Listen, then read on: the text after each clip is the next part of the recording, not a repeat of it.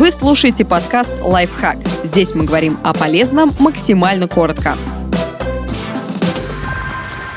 Как узнать, сколько пить воды? Сколько пить, чтобы помочь организму, а не навредить? Питье – настоящий фетиш современного мира. Болеешь – больше пей. Хочешь похудеть – больше пей. Это внушают нам и авторитетные медики, и счастливо избавившиеся от груза лишних килограммов знаменитости. Лайфхакер выяснил, сколько воды нужно пить на самом деле.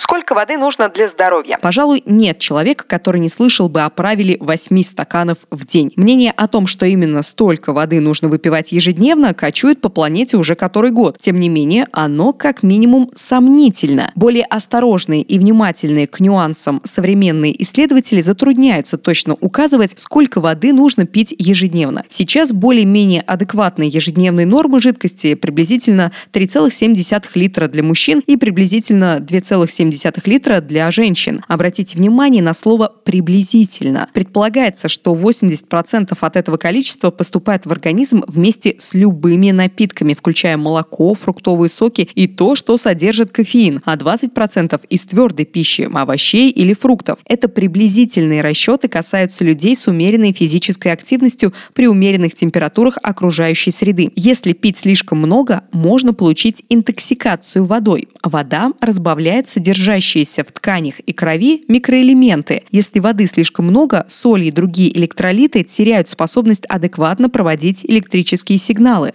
Как узнать, сколько пить воды? Медики выделяют два ключевых признака того, что жидкости вам не хватает. Вы не испытываете жажды, и ваша моча бесцветная или светло-желтая. Все так? Значит, можно расслабиться. С питьевым режимом у вас все окей. Заливать себя дополнительными объемами жидкости не обязательно. Если же присутствует хотя бы один из признаков, стоит осознанно добавить между приемами пищи стакан воды, компота, морса или сока. Напитки уменьшат вероятность обезвоживания. К перспективе обезвоживания обезвоживания надо подходить особенно внимательно, если вы входите в одну из следующих групп риска. Вы занимаетесь физическим трудом или спортом, вы находитесь в высокогорье или жарком и сухом климате, у вас повышена температура и или наблюдается рвота или диарея, вы беременны или кормите грудью.